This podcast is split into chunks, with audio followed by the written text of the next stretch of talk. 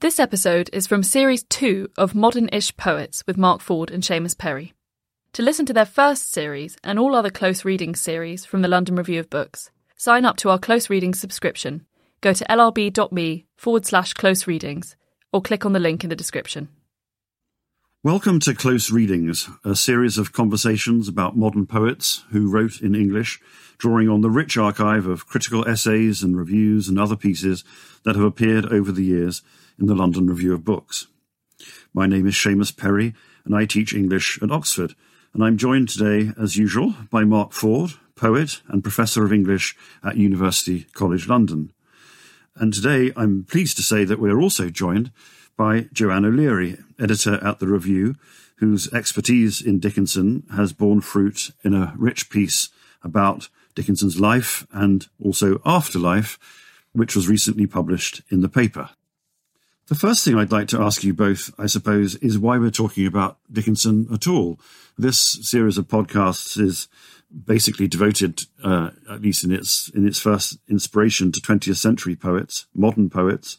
Dickinson dies in 1886, and yet when we discussed it, we all thought that she would fit into the series really well. Mark, why do you think she constitutes a kind of modern poet in a way? Dickinson is fascinating from any number of angles. And if on the one hand, you can see her as a kind of illustrating many of the ideals of American history going up to her lifetime, the fascination of her work has mainly been felt in the 20th century that uh, she didn't publish in her lifetime. Then three volumes of poems came out in the 1890s, but in a very different form to the ways in which she, she her manuscripts survived uh, and were discovered after her death. And then the history of her reception in the 20th century is one of the most interesting stories I think that 20th century poetry has to tell. So one of the reasons we're talking about Dickinson is because she didn't have much impact in her own period, but she has had enormous impact on 20th century American poetry and British poetry, but particularly American poetry by women writers such as Adrienne Rich, whom we've covered, Sylvia Plath, whom we've covered, that um, Dickinson stands as the kind of ancestress to those poets. And it's very instructive to look at the terms in which both in which she's edited the ways in which her work is presented to the public because of course uh, it's these seven 1789 poems survive in manuscript and there's all different ways of representing those manuscripts as poems in print culture but also now electronically on the um, dickinson electronic archive so there's all kinds of different ways in which her work has percolated throughout the 20th century and the 21st century as well. And it links very much to the ideals of modern American poetry, particularly I think in its indeterminacy, the ways in which it's hard to construe a Dickinson poem, what exactly is happening in this poem. And yet there's a, a kind of fascination, an attempt to, one wants to try and work out and uh, respond to the kind of weirdnesses as well as the kind of the bits that are kind of clearer. And Joanne, what do you makes Dickinson feel like a modern poet rather than the Victorian poet that, literally speaking, she was?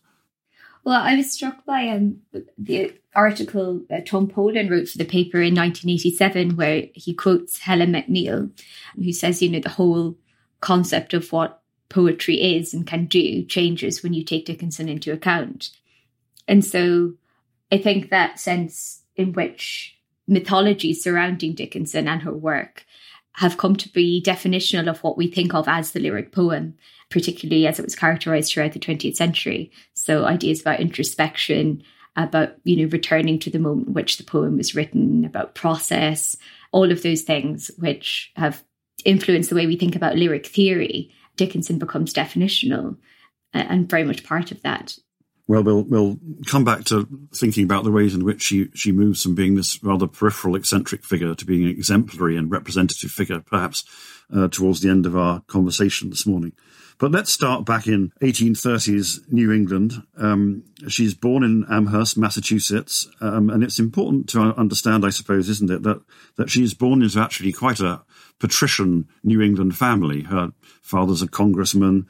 She lives in what, to judge by the photographs, is an absolutely immense pile called the Homestead on Main Street in Amherst. She gets an excellent and presumably quite expensive education. But then, after just a very brief time at Mount Holyoke, she returns to Amherst, and with the exception of one trip to Westminster, to Washington, I mean, and one trip to Philadelphia, Amherst is where she stays. So, could you, Joanne, give us some sort of sense of her origins, what what it was, what Amherst was like, what the Dickinson family was like? Yes, so she's she's the second of three children. She appears to have been quite jealous of her brother Austin, um, who inherited her father's law firm and himself had sort of writerly aspirations. She's quite close with her sister Lavinia. Um, after the 1860s, when she travelled to Washington to have some medical treatment for her eyes, she seems to become increasingly seclusive um, and reclusive. And so that's the kind of image of Dickinson as a, you know, the solitary spinster who doesn't leave her room that, you know, a lot of readers will be familiar with. But it's also quite misleading. I mean, she corresponded very, very widely. Um, I think we have about a tenth of her letters exist in print. Her sister burned hundreds of them. So we have about a thousand letters. Um, and that's thought to be about a tenth of, of her output. But she preferred to correspond with people rather than to meet them in person. You know, she has this wonderful idea that immortality and letter writing have something in common. They have no corporeal friend that, you know, she enjoyed the company that on the page as she could create it and call it into being. So yes, she was very uh, seclusive, but you know that that happened as as time went on. Um, in her earlier years, you know, she was quite vibrant and enjoyed enjoyed socializing and all of those sorts of things, but increasingly devoted herself to her poems and, you know, sat at her 18 inch desk and, you know, that was that. She read very widely. You know, the, the, the house had an enormous library and, you know, subscribed to the Atlantic, the Springfield Republican, and all of those sorts of things. And, and she took an interest in what was going on. I mean, at 16, she writes to um, her brother Austin from Mount Holyoke, asking, you know, who's who's the uh, nominee for president? I've been trying to find out since I got here, and nobody will tell me. And has the Mexican War ended? And if so, how? So this idea that you know she wasn't interested in what was going on in the wider world is is kind of isn't quite representative, I think. Mm. So it's the first of many contradictions, I suppose, we're going to come across that she's at once reclusive but also rather sociable, even if sociability takes a very kind of textual or writerly form. Amongst those early friendships, Mark, uh, the friendship with Susan Gilbert seems the most important, perhaps. Can you say a little bit about the role that Susan Gilbert plays in Dickinson's life and, and sense of herself? It's a very complex and in some ways rather unknown area, the extent to which Dickinson and Susan Gilbert, I, I don't think anyone can define accurately the nature of their relationship. Um, Susan Gilbert married Austin Dickinson, uh, had to be persuaded to, and she and Emily were very close, and there was a there was and a house was built next door to the homestead, which um, I've been to, and it's absolutely terrific place to kind of wander around and have a look at. It is rather palatial. Uh, the Evergreens next door is, is slightly less palatial, but uh, Austin Dickinson and Susan Gilbert Dickinson lived there, and a lot of Emily's poems were sent across the hedge, as they used to say. And Susan would engage in kind of correspondence about these poems. And the, the intensity of their relationship can't really be sort of underestimated. And in terms of the circle to which Dick, with whom Dickinson corresponded, it was, I mean, it was a very, very literate culture, a very writerly culture that, that she existed in and had grown up in. That Puritanism is a very kind of writerly culture. You write everything down. Um, and there's a, a, sense in which she has a poem, which is, this is my letter to the world that never wrote to me, but the world wrote to her all the time and she wrote to the world all the time. And that sense of an economy, an epistolary economy happening was really vital to the ways in which the poems kind of channel emotions and express those emotions. And these are private letters, but they were letters that also would be read out to relatives. So we're, we're talking about a kind of domestic economy in the different houses with which, whom she corresponded. And uh, her idiosyncrasies were obviously well known and recognized. But I think Su- Susan does play a, a, key part, and we'll, we'll, come on to, we'll come on to the uh, aspects of the publication later. But it is important to keep in mind you've got the homestead, and next door to it, the Evergreens, with Austin Dickinson and Susan and their three children. Uh, and in the homestead, you've got Lavinia, Emily, father and mother till the father dies. Mother has a stroke, uh, and it's Emily and Lavinia uh, and Austin living there. So by the time we get to um, the early 1860s, Dickinson has become that that, reclusive person that, that Joanne's been talking about. And then in 1861 to 5, she has this intense burst of creativity, doesn't she? She writes something like more than 900 poems. So more than half of the total number of poems she ever writes seem to be from this period. And as we're going to go on to discuss, I'm sure, lots of these poems revolve around some sense of damage or, or despair or something that in modern parlance we might think of as post-traumatic or registering you know the aftershock of some kind of catastrophe and lots of biographers have speculated about what exactly the the problem was but we can't know presumably. It, it remains a secret that the poems are keeping to themselves. Yes i think it's no it's no coincidence either that you know this intense period of um, creativity overlapped with the civil war. You know, early editors, Thomas Johnson, for instance, um, are very keen to, you know, suggest that you know, he says Dickinson did, had no held no view of history and did not live in it. But of course, she's she's you know extremely disturbed when you know Frazar Stearns is uh, you know a friend of Austin's dies in the Civil War. Um, the poems never deal with the the subject directly in the way that somebody like Whitman did. But I think that you know that sense of death and despair and, and brokenness that kind of characterizes the work has some sort of oblique relation to the period in which she lived. One of her most famous poems, of course, is I Felt a Funeral in My Brain and Mourners to and Fro, uh, which contains a reference to a plank in reason breaking. And uh, Dickinson says, and I dropped down and down. This is interpreted by Helen Vendler as a as a kind of barely encoded account of um, a mental breakdown of some kind, and it, it was a very interesting su- suggestion that that, as it were, a, a, breakdown within Dickinson is is mirroring a kind of greater national breakdown on the on the American stage. What what do you make of her um, mid-century Americanness, Mark? How do you how do you see Dickinson relating to the pressures of her age in that way? I think it's it's really fascinating that the two 19th century American poets that we read are Whitman and Dickinson, who are both at this very oblique angle to the ages in which they lived. I mean, Whitman tried to figure himself as the spokesperson, the prophet, the orator of democratic America. Um, and he embraced America in the kind of widest possible terms. And Dickinson did the opposite. So it's this really sort of neat complementary set of antitheses. Um, and the ways in which Dickinson channeled American history are always oblique. And the, the one phrase which I think we can all agree will can apply to Dickinson's poetry is that it's oblique. It never tells us exactly what is going on. It tells the truth, but tells it slant to quote from a famous poem. But um, as Joanne was saying, they were a very literate household. They took all the magazines. Uh, Emerson would come to lecture and would stay next door. The Evergreens. I mean, um, Dickinson didn't want to meet him, although she kind of worshipped him. And I think Emersonian ideals of self-reliance are very much also an influence or an inspiration for, for Dickinson in terms of her concept of selfhood, because however much we try and open the, see the poems as panoramic or as somehow expressing uh, American identity, they do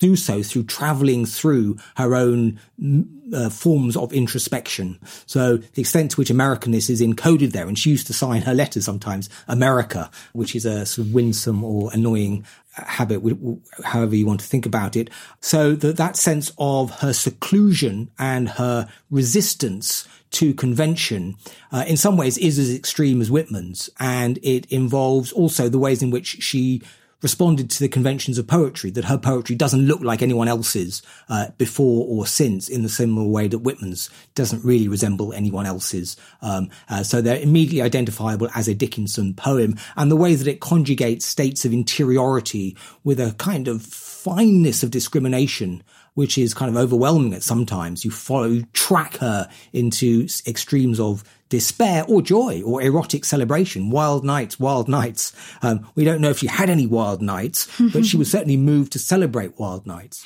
Well, I think on that point we ought to have a poem, oughtn't we? Joanne, would you like to read us uh, a poem? Perhaps it might be lonelier, which you you write about in your piece in the LRB that I referred to at the beginning and uh, describe as a you know a particularly sort of acute and and rather harrowing self-portrait of uh, Dickinson at, at this point. It might be lonelier without the loneliness. I'm so accustomed to my fate. Perhaps the other, peace, would interrupt the dark and crowd the little room, too scant by cubits to contain the sacrament of him. I am not used to hope. It might intrude upon its sweet parade, blaspheme the place ordained to suffering. It might be easier to fail with land in sight than gain my blue peninsula to perish of delight. Well, that certainly bears out the point Mark was just making, doesn't it? In that no other poet could conceivably have written that either stylistically or I suppose even thematically, really. In, in your piece, you talk about the way that, that the poem shows us, uh, as it were, the virtues of solitude while also kind of deploring the, the devastations of loneliness. Could you say a bit more about that? It's very interesting that that idea of solitude in, in the Dickensian universe as being in some way a kind of enabling thing as well as an isolating thing. Yes, I think um, I, I, think I describe it in the piece as you know this fear that she had that um, society would force her to you know fix an identity, and she did think in the, you know those Keatsian terms of negative capability. It was important to her that she could occupy several personas as it were. I mean, she writes to Sue about this and she says, you know, if I stopped to think of the figure I was cutting, it would be the end of me. And so solitude enabled her to to project these sorts of imaginary selves but i think it was also a quite painful imposition. And you know she felt it quite keenly but there's a sense in which she needed that pain or that suffering or that isolation. It was one of the preconditions for her of creation. And i think that's captured you know captured very well in that poem. And the same year, you have, you know, Sam Bowles, who was the editor of the Springfield Republican, with whom she often corresponded, writing to Austin, Vincent's brother, complaining uh, about her seclusion and says, you know, to um, the Queen Recluse, my especial sympathy that she's overcome the world. So, you know, people were quite barbed too toward her. And that, that resistance to, um, as it were, the, the social nature of identity mark. Do you think we should relate that to uh, issues of you know mid-century American gender politics, or is that narrowing it too much? It's interesting that she didn't actually engage in sort of, she wasn't at 1848 Seneca Falls Convention um, women's rights, and that um, her concept of selfhood fits in to a, to a large extent to Emersonian ideals of self-reliance and that poetry was the means whereby you would project all these possible other selves. I dwell in possibility, uh, a fairer house than prose. And she kind of fused poetry and possibility. So I guess one of the things that strikes any kind of anyone who's read all through Dickinson's oeuvre is the extraordinary imaginative freedom and scope and diversity and range of self-projection available there. And the, the paradox was that by uh, refusing to fulfill a particular kind of social role, she was liberated into a kind of poetic, a sense of poetic possibility. And in that she sort of fits in with American heroes like Huckleberry Finn, who's only, only feels happy when he's on the river, uh, escaping with Jim and so on. So the notion that the American selfhood existed by evading social conventions and also evading definition is one which can be sort of illustrated time and again by her self-figurations. Um, what I suppose is, is interesting for us is why they matter. Why do these self-figurations which are kind of quirky and original, why they have gained such a hold on readers.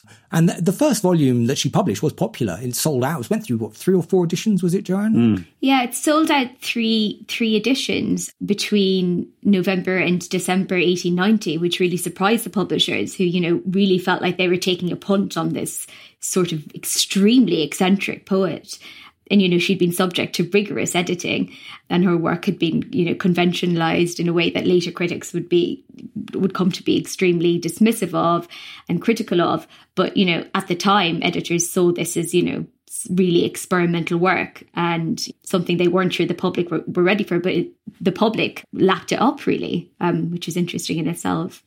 Um, Tom Paulin, in the in the contribution to the LRB that you mentioned earlier, Joanne talks about um, the poetry being moved by what he calls a battle against the father. Um, and you quote in your piece a, a good bit from Camille Paglia, where, where she, she, says it's possible to, to read Dickinson in a feminist way that's sort of too sentimental or sentimentalizing, as a, as um, Dickinson as a victim of male obstructionism, and so on. I wonder where you locate yourself on on on that question of the relationship between Dickinson and a kind of proto-feminist um, poetry. Yes, I mean it's interesting, isn't it? She, um, as Mark alluded to, you know, she took no real interest in um, in the feminist movement. I mean, I think Cristanne Miller suggests that she didn't actually like other women very much, but you know, her her poems do radically deconstruct what she saw as a as a, as the patriarchal order that governed 19th century verse making, and you know you can see that throughout the kind of letters and the pronouns she chooses to use when she speaks about the orthodoxies of the day but she also, and, and I kind of talk about this in the piece, seemed to crave the orthodox and crave convention because that was the benchmark of conformity against which she could push and define herself. So we see this, you know, she reaches out to Higginson in uh, Thomas Wentworth Higginson, of course, um, you know, man of letters, abolitionist, himself actually great canvassed a lot for women's rights and things like that. But she reaches out to him after he has written a letter letter to a young contributor, a piece in the Atlantic, which is encouraging uh, young writers, particularly women, to write and publish their work. And, you know, asked him for guidance. And it's this extremely kind of disingenuous letter, which she fashions herself, he, he says, you know, as a soft and kind of breathless child. But, you know, when he suggests that she modify her verse in any way, she's absolutely resistant in every instance. um, and yet she yep. continues to send these letters saying, but, you know, but will you help me? But will you give me advice? Um, and she calls him, you know, my preceptor. And she says, you say you, you do not understand me. Men say that to me, but I thought it was a fashion and yet that she that she kind of needs this dialogue that she needs to keep this relationship intact and keep it going and sustain it is itself interesting. And and, it, and I think it just shows how interested how interested and in authority she was and and that she needed something to break or dismantle really. So yeah I think she I mean she profited from that's what Paglia says she profited from this kind of disparity. So one of the things Mark that she's resisting which is perhaps most idiosyncratic, most original is is the idea of print altogether. You alluded to this a little bit earlier on, and we should try and convey to our listeners, shouldn't we, that the corpus of poems, as she experiences it, is is a is a vast collection of bits of handwritten paper, with a tiny handful of poems seeing their way into print in in newspapers, um, but otherwise um, nothing in print. Yes, I mean about sort of ten poems that that were published in the day, and they were robbed of her. That the punctuation was imposed upon them, and she didn't like that. She also tied her poems together into sort of what Loomis Todd called fascicles. I think she, Mabel Loomis Todd, whom we'll come on to in a minute, invented that particular term for these little booklets. So there's a kind of home industry aspect to the ways in which the, the Dickinson workshop functioned. And she stitched these things together and she may have ordered them and scholars dispute the extent to which the order matters or doesn't matter. But there are many versions of the same poem. But she also wrote on, on any old bits of paper that came to hand, on envelopes, on shopping lists, on bits of chocolate wrapper. and And uh, these kind of scraps, as they were called, were preserved, fortunately. And these, whether they're finished poems or unfinished poems, we don't know to what extent, what status they had in Dickinson's own mind. But it does tie into that notion of which I think is a very fundamentally American one of, of poetry is an ongoing process. Poetry is not something finished or in the way that a Keats ode is finished and printed and done. That the American ideal of a poetry, which is endless and without conclusion, to use one of her terms, and that she, like Whitman, fits into that notion of poetry somehow being, um, uh, resisting convention and prolonging itself endlessly and without any kind of, yes, without conclusion. In his um, LRB piece about one of several editions of Dickinson that have appeared more recently, Danny Karlin makes uh, the point that the decision to keep all these things in manuscript, to keep all these things as handwritten, as it were, homemade objet um, is a is a very sort of purposefully kind of tendentious, um, stri- striking up a very sort of purposefully tendentious relationship to print, and and she does speak, doesn't she, on a number of occasions on uh, about publication as being a, a, a, sin almost. Publication is the auction of the ma- mind of man, she says in one poem, doesn't she? It reduces the human spirit to disgrace of price, as though it kind of monetizes the imagination in a way which is, you know, morally objectionable. How do you, I mean, either of you, how do you, how do you read that resistance to publication within her whole kind of imaginative vision?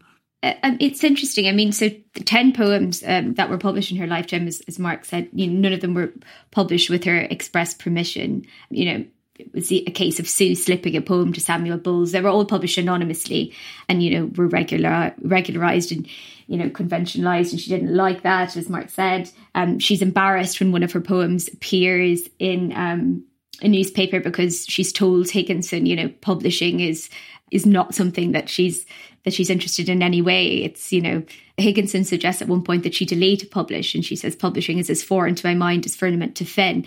And so there's that aspect to it. And and and it was a very male culture. And i think you know the auction of the mind of men is significant. But you know there was a period where she i think in the 1860s very briefly when she's in contact with thomas niles who will eventually become the publisher who publishes the first the first volume in the 1890s and she sends him three poems. And he says well i don't like these very much but maybe send me some more and we could think about volume. And the phrase he uses is if you were to give them to the world through the medium of a publisher.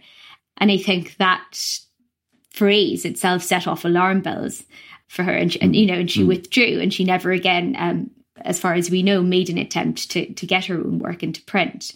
But, you know, as Mark says in his piece, th- there are degrees. Okay. So it's, you know, you can be interested in the manuscripts, but some of the, the pro manuscript movement that's as, to use mark's phrase you know this attention to the width of a letter and the you know precise amount of space between one letter and another you know this kind of this strange fetishism of the handwriting can seem very strange and in some ways can seem to kind of obscure the larger you know what what's at stake really um, in the larger sense mm. with some of these poems and it can seem a little silly because of course many of these poems she you know wrote out many times. She sent them to sue you know she she circulated them within her her own group of of correspondence and and her her handwriting was not identical on each occasion.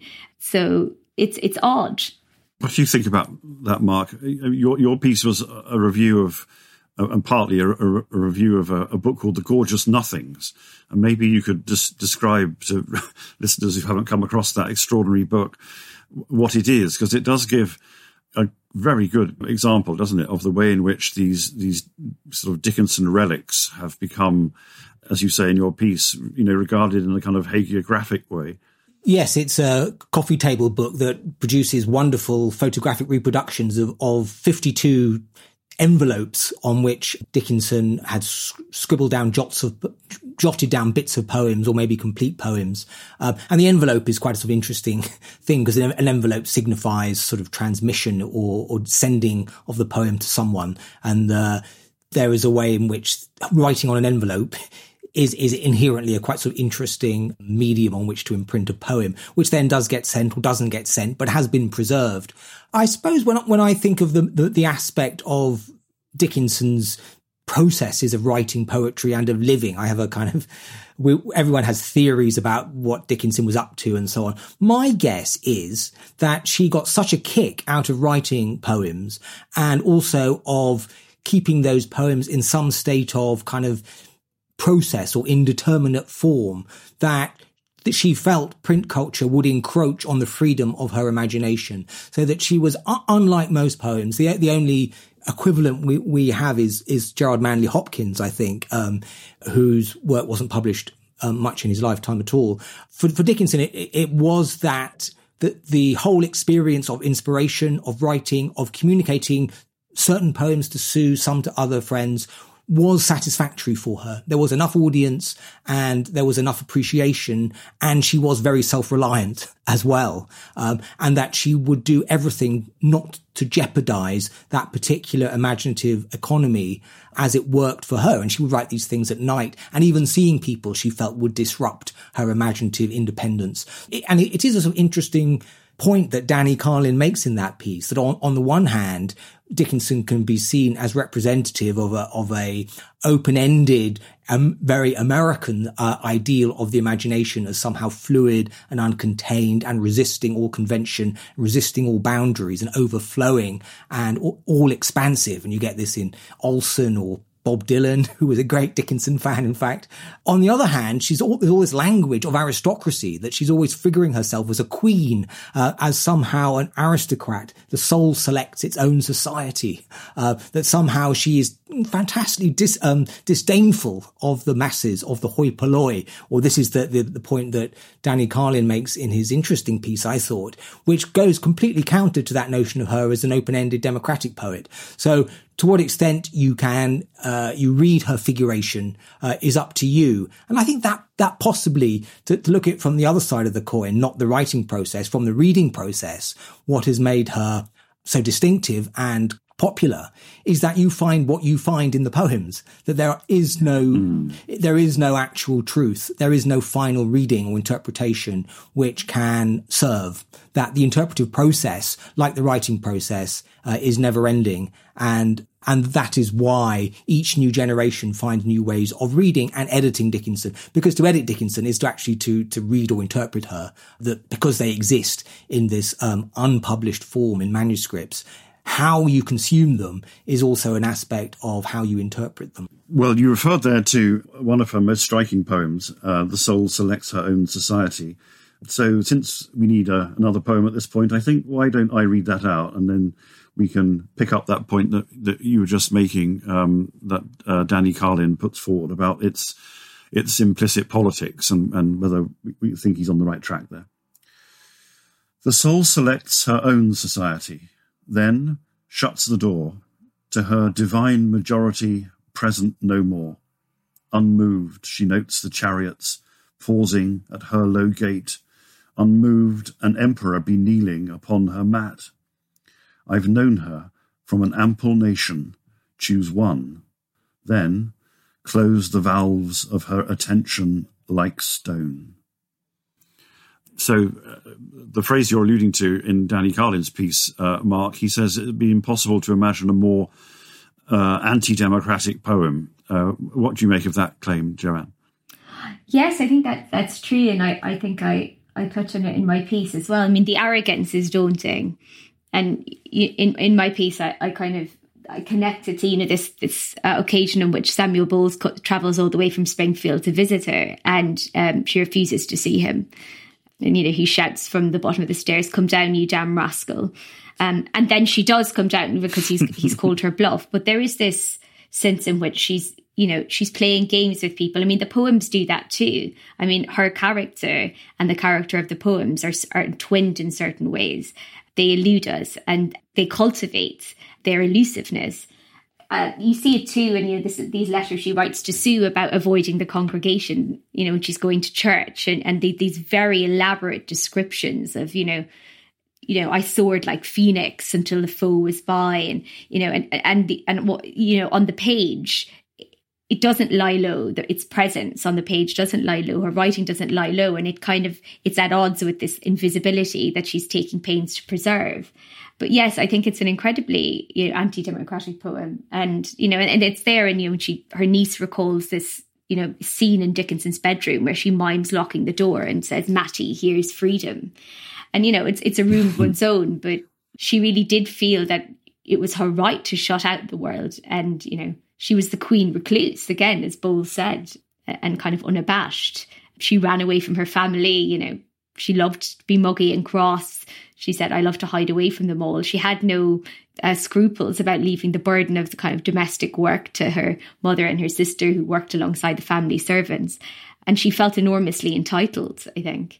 And, and I love that about her, actually. Though, of course, you know, it, it's incredibly bitchy and unappealing in some ways, but I love the strength of character. She wasn't shy, which is what what general readers so often kind of think or have a sense that she was this kind of timid woman dressed in white. Yes, she, yes. she was definitely flirting, wasn't she, with kind of ideas of goth, goth, the gothic heroine, the mad woman in the attic. Um, she read Dickens and Charlotte Bronte, and sometimes you can definitely think that she is flirting with kind of Bertha Mason character or Miss Havisham character that has sort of been forgotten by time and who are living secluded. So the extent to which she is deliberately playing with those genres um, and with the stereotypes associated with those genres. To what extent she's flirting or teasing us or kind of playing with us as readers as she played or toyed with the with the citizens of Amherst is something which is again open to interpretation and one of the kind of ways in which she continues to fascinate because we don't know the answer.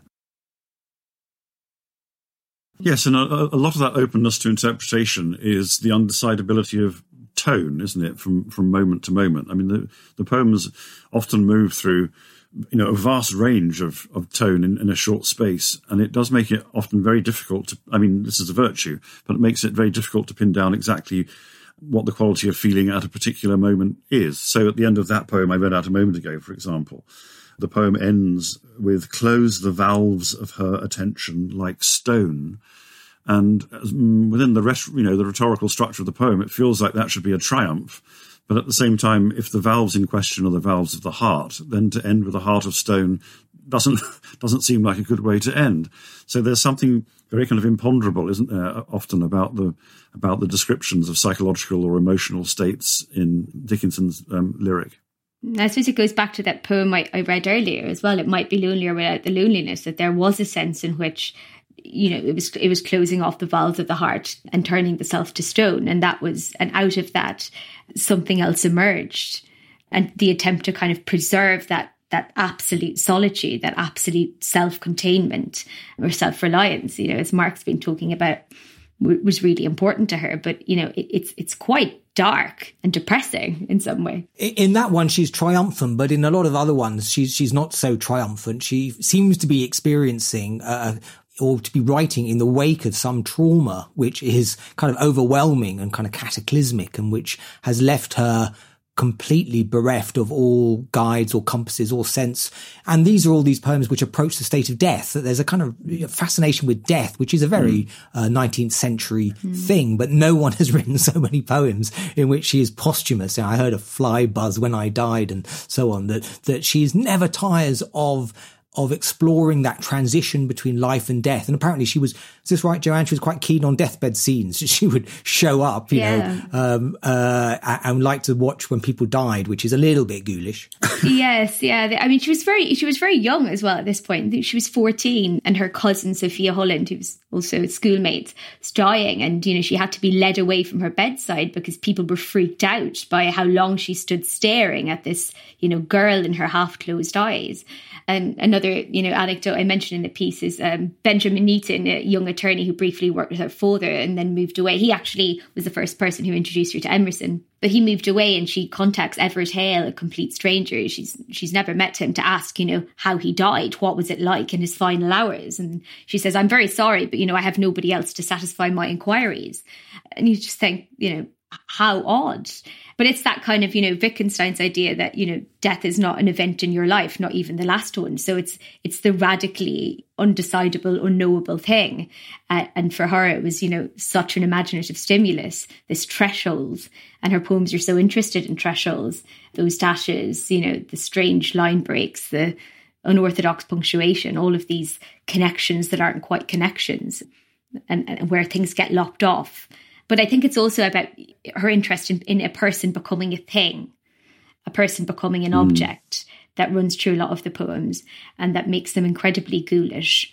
That characterizes a lot of those poems and images of rigidity and coldness it's also the, the, Puritan inheritance coming in as well, isn't it? The, the, the sense of af- the afterlife is immortality. So when she uses the phrase immortality, is she talking about a kind of um, a biblical afterlife, you know, a life in heaven? And her, her, religious skepticism, I mean, she she veered between extreme religious skepticism and some senses, some poems which you can conjugate as expressions of belief, um, but also the notion of poetic immortality that the poem, the poems are kind of reaching for immortality. Sorry, I cut you off, Seamus. You to say something? I was just going to say that that, that interest in the posthumous and, as it were, the nearly posthumous um, seems so characteristic, um, so central to her whole mode of literary thinking that I, I wondered if we oughtn't to have a, an example of it. If you could read us something, Mark, that that shows that that particular death instinct within her imagination. Yes, I mean, if you um, if you if you Google Dickinson and death, you would get quite a lot of um, quite a lot of lines would turn up. I'll read um, "It Was Not Death," one of my favourite poems, because it of its kind of insistent drive towards this state of utter negation. Which is in some ways mimetic of a death which is not leading to heaven. This is a death which is a complete sense of blankness and, um, well, to use the final words of the poem, despair it was not death, for I stood up, and all the dead lie down. It was not night, for all the bells put out their tongues for noon. It was not frost, for on my flesh I felt siroccos crawl, nor fire, for just my marble feet could keep a chancel cool. And yet it tasted like them all, the figures I have seen, set orderly for burial, reminded me of mine as if my life were shaven and fitted to a frame, and could not breathe without a key, and 'twas like midnight, some, when everything that ticked has stopped, and space stares all around, or grisly frosts, first autumn morns, repeal the beating ground. But most like chaos, stopless, cool, without a chance or spar or even a report of land to justify despair. Mm-hmm. One of the things we haven't drawn attention to, I suppose, which uh, is beautifully exemplified in that in that poem and in your reading of it, Mark, is is her fondness for the dash. That this is the we've talked about punctuation a few times, and that's what we, we've been referring to, I suppose, throughout. That there, that she utilizes you know, just the short line. Although actually, if you go back to the photographs of the manuscripts, you can see that the short line actually takes all sorts of different forms in her original handwriting, uh, as this very characteristic way of of sort of under articulating or under punctuating the verse. How do you respond to that feature of her of her writing style? Uh, it's a way of keeping the poem open, isn't it? On, on one level, it, it, it's a way of choosing, not choosing, um, to use one of her own phrases, that you somehow can stitch these things together. And it's a very deliberate way, term I'm using there, stitching, because they were stitched together as physical objects, but they also stitch together the, the different clauses. So they exist in kind of apposition to each other rather than as part of a fully punctuated sentence. So it's a way of keeping the poem in process which is just what all, you know, 1950s abstract expressionist poets like Frank O'Hara or painters like Jackson Pollock like to do, keep the whole thing fresh and alive and undetermined. So there's very much ways in which she looks forward to postmodern notions of undecidability or indecipherability and openness but to, at the same time, a poem like this also looks towards the word, work of someone like Edgar Allan Poe, in which people are always being buried before they're dead, and that kind of fear of premature burial, that sense of emotions being so overwhelming that you feel like you are dead and un- unable to breathe, and the stitches are almost like breaths in between the different clauses. Um, Joanne, how, what's your take on the the Dickinsonian dash? Yeah, I mean it's. Uh as you as you say, it is a way of, of, of keeping things open and, and keeping keeping things alive. I mean, the dash is interesting because it's a connective, but it's also um, you know a puncture. And I think she's playing with that quite a lot. And of course, in a poem like this, it was not death. You know, you have you have the hymn meter, you have you know eight six eight six, and then suddenly in the in the fourth stanza six six eight six. But then you know the dashes truncate that further. And so they're kind of working in opposition to this kind of ghost of common meter that's lying behind the poems. And, you know, it's they're very difficult poems to read. So, you know, you reach a dash and you think, how long should I pause here? Or, you know, what should I do? You know, what's the difference between a, a line break and a dash? And so all of these questions are kind of undecidable. You know, there's no answer. And, and you run up against the limits of your own breath when you're you're reading the poems and and you kind of you decide how to voice them they're not prescriptive in a way but they challenge us But, you know, I, I quote in my piece, Denise Levertov talks about the Dashes. She thinks there's something kind of horribly arrogant in the Dashes and they bother her. And she, you know, for her, she thinks that they're very cold. They make her shudder. And she describes, you know, Dickinson as a bitchy little spinster. And, and there is a sense as well in which these dashes are extremely confrontational on the page. We have to find a way of inhabiting them. And it, it's not an easy thing to do. It's also true, isn't it, that, that although, as, as Mark says, the, the dashes work, as it were, to open up possibility in, in that kind of um, you know 1950s spirit, but the universe that they describe is one of absolutely you know catastrophic, catastrophically restricted outcome. I mean, this poem is only heading in one direction, isn't it? And It's heading towards despair. So there's a kind of a play between the openness of the of the verse as a texture, as a kind of linguistic texture, and the extraordinary kind of limitation. I mean, claustrophobic kind of unhappiness of the world that it so often describes. Yeah, I mean, her poems are sort of conjugations of interiority, aren't they? Often quite expressionist conjugations of interiority, uh, and the the denotations are so extreme and refined, and new kinds of emptiness or nothingness or despair is what she finds ways of of expressing in poem after poem. The dashes, we should say, we all got rid of by Mabel Loomis Todd, and we probably should move on to the terribly weird events which saw Dickinson into publication. Which yes, uh, okay, Let, us do that. So just to finish off her her biography for um, for people. Um, by the later 1860s, she's almost entirely a, a recluse. She won't even open the door when people come to see her. She'll speak through the door to them, uh, but won't open the door to them, which itself seems rather a wonderful metaphor for the way that her poems work. As, as you remarked at one point, Mark, her, her father dies in 1874 and her mother has a stroke. So things are getting darker and darker, really. And then in 1886, at the age of only 55, Dickinson dies herself. And then her, the story of her life over, the um, no less remarkable story of her afterlife begins. Lavinia, her sister, um, thinks that some of these things, these bits of paper that she discovers in, in the house and the poems that she knows Susan next door has um, should be published. And so she turns to Susan in the first instance, and nothing much seems to happen. And then Joanne, she turns to Higginson, who has been one of her several um, literary advisors, and then to someone called Mabel Loomis Todd. So perhaps you should explain who Mabel Loomis Todd was within the dynastic history of the Dickinson family and, and the role that she plays in bringing these poems to print. Yes, so Mabel Loomis Todd arrives in um, Amherst in 1881, and she's best remembered as Austin Dickinson's mistress you know, the woman who destroyed his marriage to Susan Gilbert. She was, you know, incredibly beautiful, incredibly outgoing, incredibly ambitious and literary. Um, and as soon as she arrived, she, Susan Dickinson um, actually took her under her wing, um, and she managed to ingratiate herself with the Dickinsons. She spent a lot of time with them, and she never met Emily, of course, who by now was about fifteen years into her um, seclusion, but she did pursue her fervently, sent her notes. Um, Dickinson's responses are, you know, very, very funny.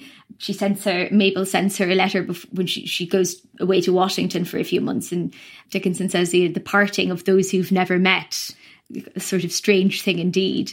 But yes, after her death, as you say, uh, Lavinia approaches her sister-in-law Sue, with who she had, had quite an acrimonious relationship, and then Higginson, who says, you know, I'm not sure these poems will work in a volume, and then turns to Todd, who takes the Dickinson cause, and you know, really devotes years and years of her life to you know deciphering these manuscripts transcribing them attending to dickinson's handwriting and eventually convinces higginson to kind of lend his name and expertise to this project of editing dickinson. You know she arranges a meeting with him in boston and you know, he's still saying no i don't think these poems could be made to work for the public. And she woos him with a kind of reading of some of her favorites.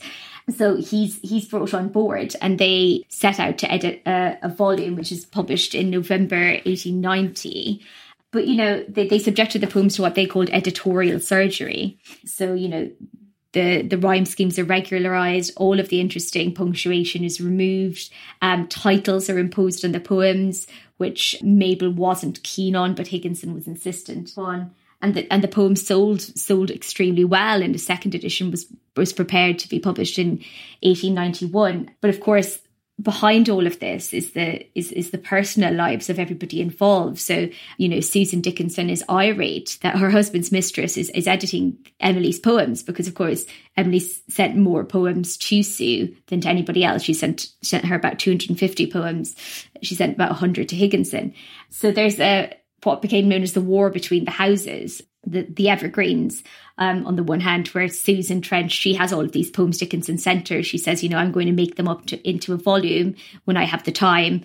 Lavinia, Dickinson's sister, wants to get the poems published as soon as possible and has, you know, uh, joined forces with Todd and you know drama ensues and, and and everybody kind of falls out with each other and they bring out quite a few volumes don't they so 1819 and a second series in 1891 and a third series of these poems in 1896 and they all as you say involve editorial intervention of a kind that would be absolutely unthinkable um, today but at the same time you point out in your piece that perhaps the scorn with which um, higginson and todd are regularly regarded with by, by modern Dickinson scholars is, is perhaps a bit disproportionate. That their role, um, Todd's role, especially in the, in the posthumous life of Emily Dickinson, is something other than merely negative. Yes, I mean there is, you know, you have to wonder if, if it weren't, if it hadn't been for Todd, whether these poems would ever have come out of that bureau drawer. I mean, Lavinia finds a thousand poems um, after her sister's death, and she can't convince anybody to to help her get them into print. And it falls to mm. Todd to do so. And although the poems were conventionalized and regularized and all of those things, you know, the first publisher they approached, Houghton Mifflin, you know, they were appalled um, that, you know, a man of Higginson's stature would be recommending such weird poems. So the idea that there was some ideal editor in the 18, 1880s, 1890s who would have printed these poems in a kind of unmediated way seems to me slightly wrong-headed because mm. there really wasn't. There's a sort of interesting link as well between the unconventionality of Dickinson's poems and of her life and the total unconventionality of Austin and Mabel's affair that they weren't living in a menage a trois at sometimes. They both kept diaries, didn't they, in which they'd record their orgasms, which were pretty frequent as far as those symbols seem to indicate. And they would meet in the homestead downstairs while Emily was upstairs and Lavinia was making herself scarce for these sexual trysts with Sue next door uh, at the Evergreens. You, you, couldn't make it up. It's sort of either a sort of Nathaniel Hawthorne story in which the sort of the devil uh, descends on some kind of New England uh, community and, and all this piousness is proved to be some kind of uh, uh, uh have its obverse in the satanic rituals of kind of s- sexual orgies or it's some kind of lurid kind of melodrama in, in, which kind of sex is clearly the key thing bringing Mabel and Austin together. Both the, their diaries and their letters survive. So it, it is a something that that you it's described by Lyndall Gordon in, in a book which Susan Eilenberg reviews for the LRB book called Lives Like Loaded Guns, which is I think she calls it a steamy beach thriller or maybe that was you, Joanna. I can't remember. Somebody called yeah, it. That, that, was Gordon, but I agree. it is the most kind of rollicking account of sexual goings on in this small New England village where everyone is proper. And Austin Dickinson is the most proper person in the whole of Amherst. He's the kind of head of the university. He's uh, um, the most dignified man. And yet here he is flinging himself at somebody, well, they come together. She's 27 and he's 54. Mm. And they stay together for 13 years until he dies. But, but, but Lyndall Gordon suggests that, that Mabel Loomis Todd really wanted to kill Susan Dickinson. She was a kind of Lady Macbeth figure and was driving, wanted Austin to murder her, murder her rival in some way. And so it, it gets even more kind of violent and extreme. And the violence, uh, it's suggested in that book and in the uh, is in some ways mimetic of the violence going on in Dickinson's poems. All these volcanoes which are erupting, this lava of repressed feelings suddenly emerging and creating this.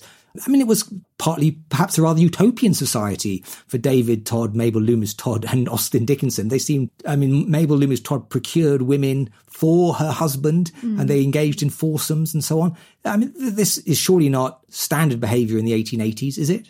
no, I, I, you, one would assume not. Although David did die in the end stages of syphilis, so it didn't, it didn't all work out so well for him. But yeah, I mean, Sue, on the other hand, you know, there's these descriptions of her ripping the, you know, marital wallpaper from the hallway in the Evergreens. And she's just absolutely, you know, wrenched apart by this affair. And, you know, Mabel is incredibly brazen and unapologetic. And, you know, obviously much younger than her. I mean, Sue's, Sue's the same age as her mother.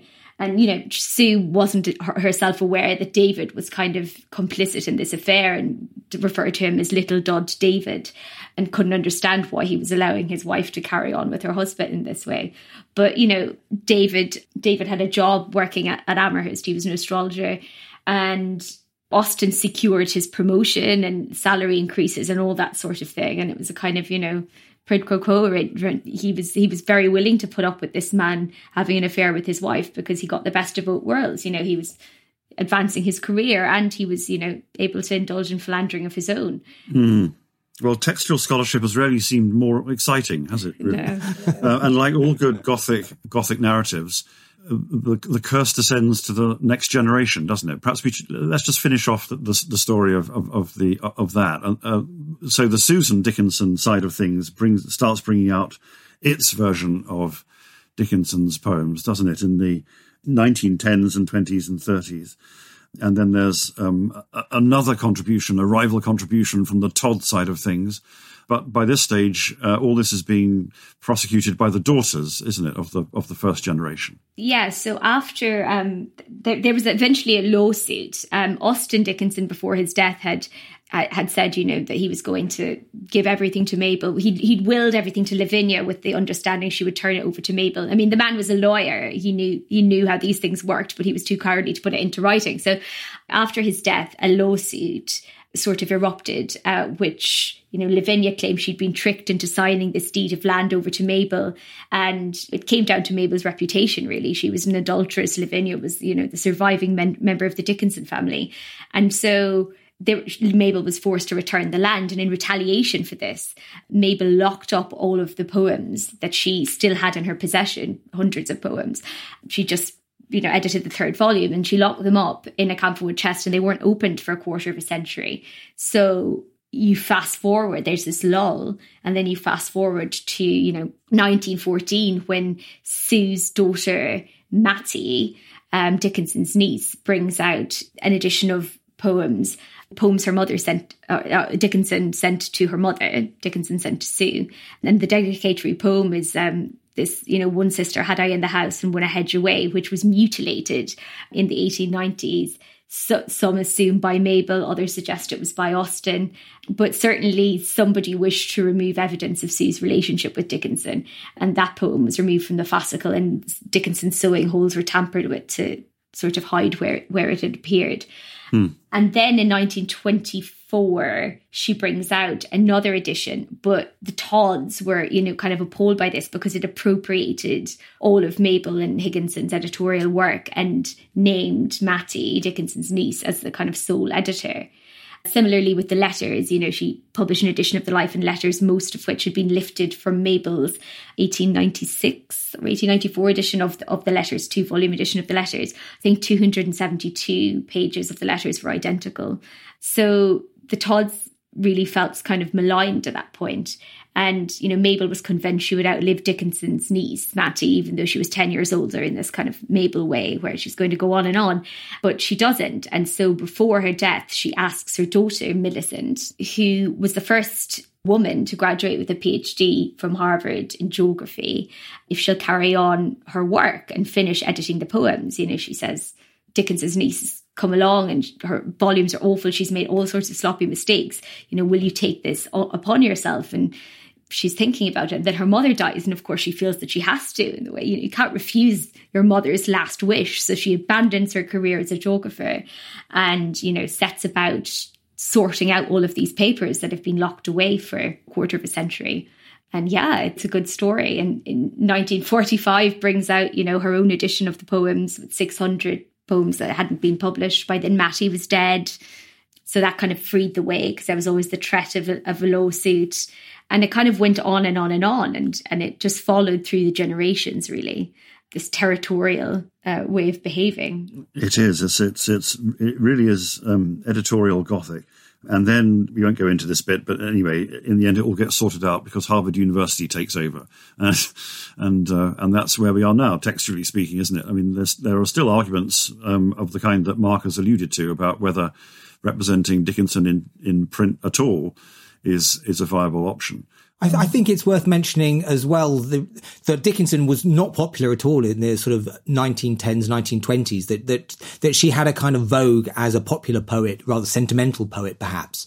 Um, and then it wasn't until the new critics like um, R.P. Blackmur, Yvor Winters, John Crowe Ransom, Allen Tate started doing close readings of Dickinson poems that she suddenly became academically respectable. And then the, the academies get involved and Dickinson becomes canonized along with Whitman as the great 19th century poet. So it's a real turn up for the books though. In terms of the 20th century history, Dick- Dickinson might easily have sort of sunk without trace uh, in the 1920s, for instance. She wasn't rated as the great American poet of the 19th century at all. So it was this kind of critical vogue that the new critics had for close reading and the compression of her works uh, and the extent to which you could analyze word choices with that kind of fine grained particularity and the social context doesn't matter much. So it's a poem that is, is its own world. It fits in so neatly with the new critics' ideals or practical criticism as they'd kind of um, I'd say sort of adapted them from the work of Richards and Empson. It was that was the great critical turn which made her canonical and which then led to the Thomas Johnson edition of 1955, which printed them. And that's somehow they became uh, they became that became the standard, and there were enormous number of them. Suddenly, people realised that became this tremendously powerful oeuvre for, that no one else had known about until this point, in with all its peculiarities. And Johnson made lots of mistakes, which Franklin has since corrected in his edition uh, uh of 1998. But once the academy gets involved, particularly Harvard University, as you point out in your piece, Joanne, it, it all becomes big money is involved. Yes. And so it, it, it is uh, in, to that extent, the sense of contingency is what is most striking to me about the whole Dickinson story. That that chest might easily have been lost. Lots mm. of letters were lost. Mm. The extent to which her work wasn't like that of, say, Tennyson or Wordsworth, somehow kind of, you know, bound to survive. Much more, it was the materiality is fascinating to us because the work, so much of it might not have survived, and possibly a lot of it didn't survive. And that, that also has a kind of cliffhanger or de- detective uh, sleuth element to the whole story of, of her journey into publication. Mm. Well, shall we come to a close with uh, an example of the kind of Dickinson poem that those new critics that you spoke about relished and, and appreciated? Uh, yes, because a, lot of Dickinson seems to be about. I, I, mean, I think I mentioned in my piece there's this tremendous urge to confess and a tremendously strong urge to withhold confession, and that seems to be the sort of source of her obliquity. And she often actually wrote about obliquity in a meta poetical way. Um, uh, and this poem, a very short one, just sums up that obliquity and the ways in which one teased, one is teased by Dickinson, but never gets to the, to the center or the truth. Tell all the truth, but tell it slant. Success in circuit lies, too bright for our infirm delight, the truth's superb surprise, as lightning to the children eased with explanation kind. The truth must dazzle gradually, or every man be blind. This episode is from Series 2 of Modern Ish Poets with Mark Ford and Seamus Perry. To listen to their first series and all other close reading series from the London Review of Books, sign up to our close reading subscription. Go to lrb.me forward slash close readings or click on the link in the description.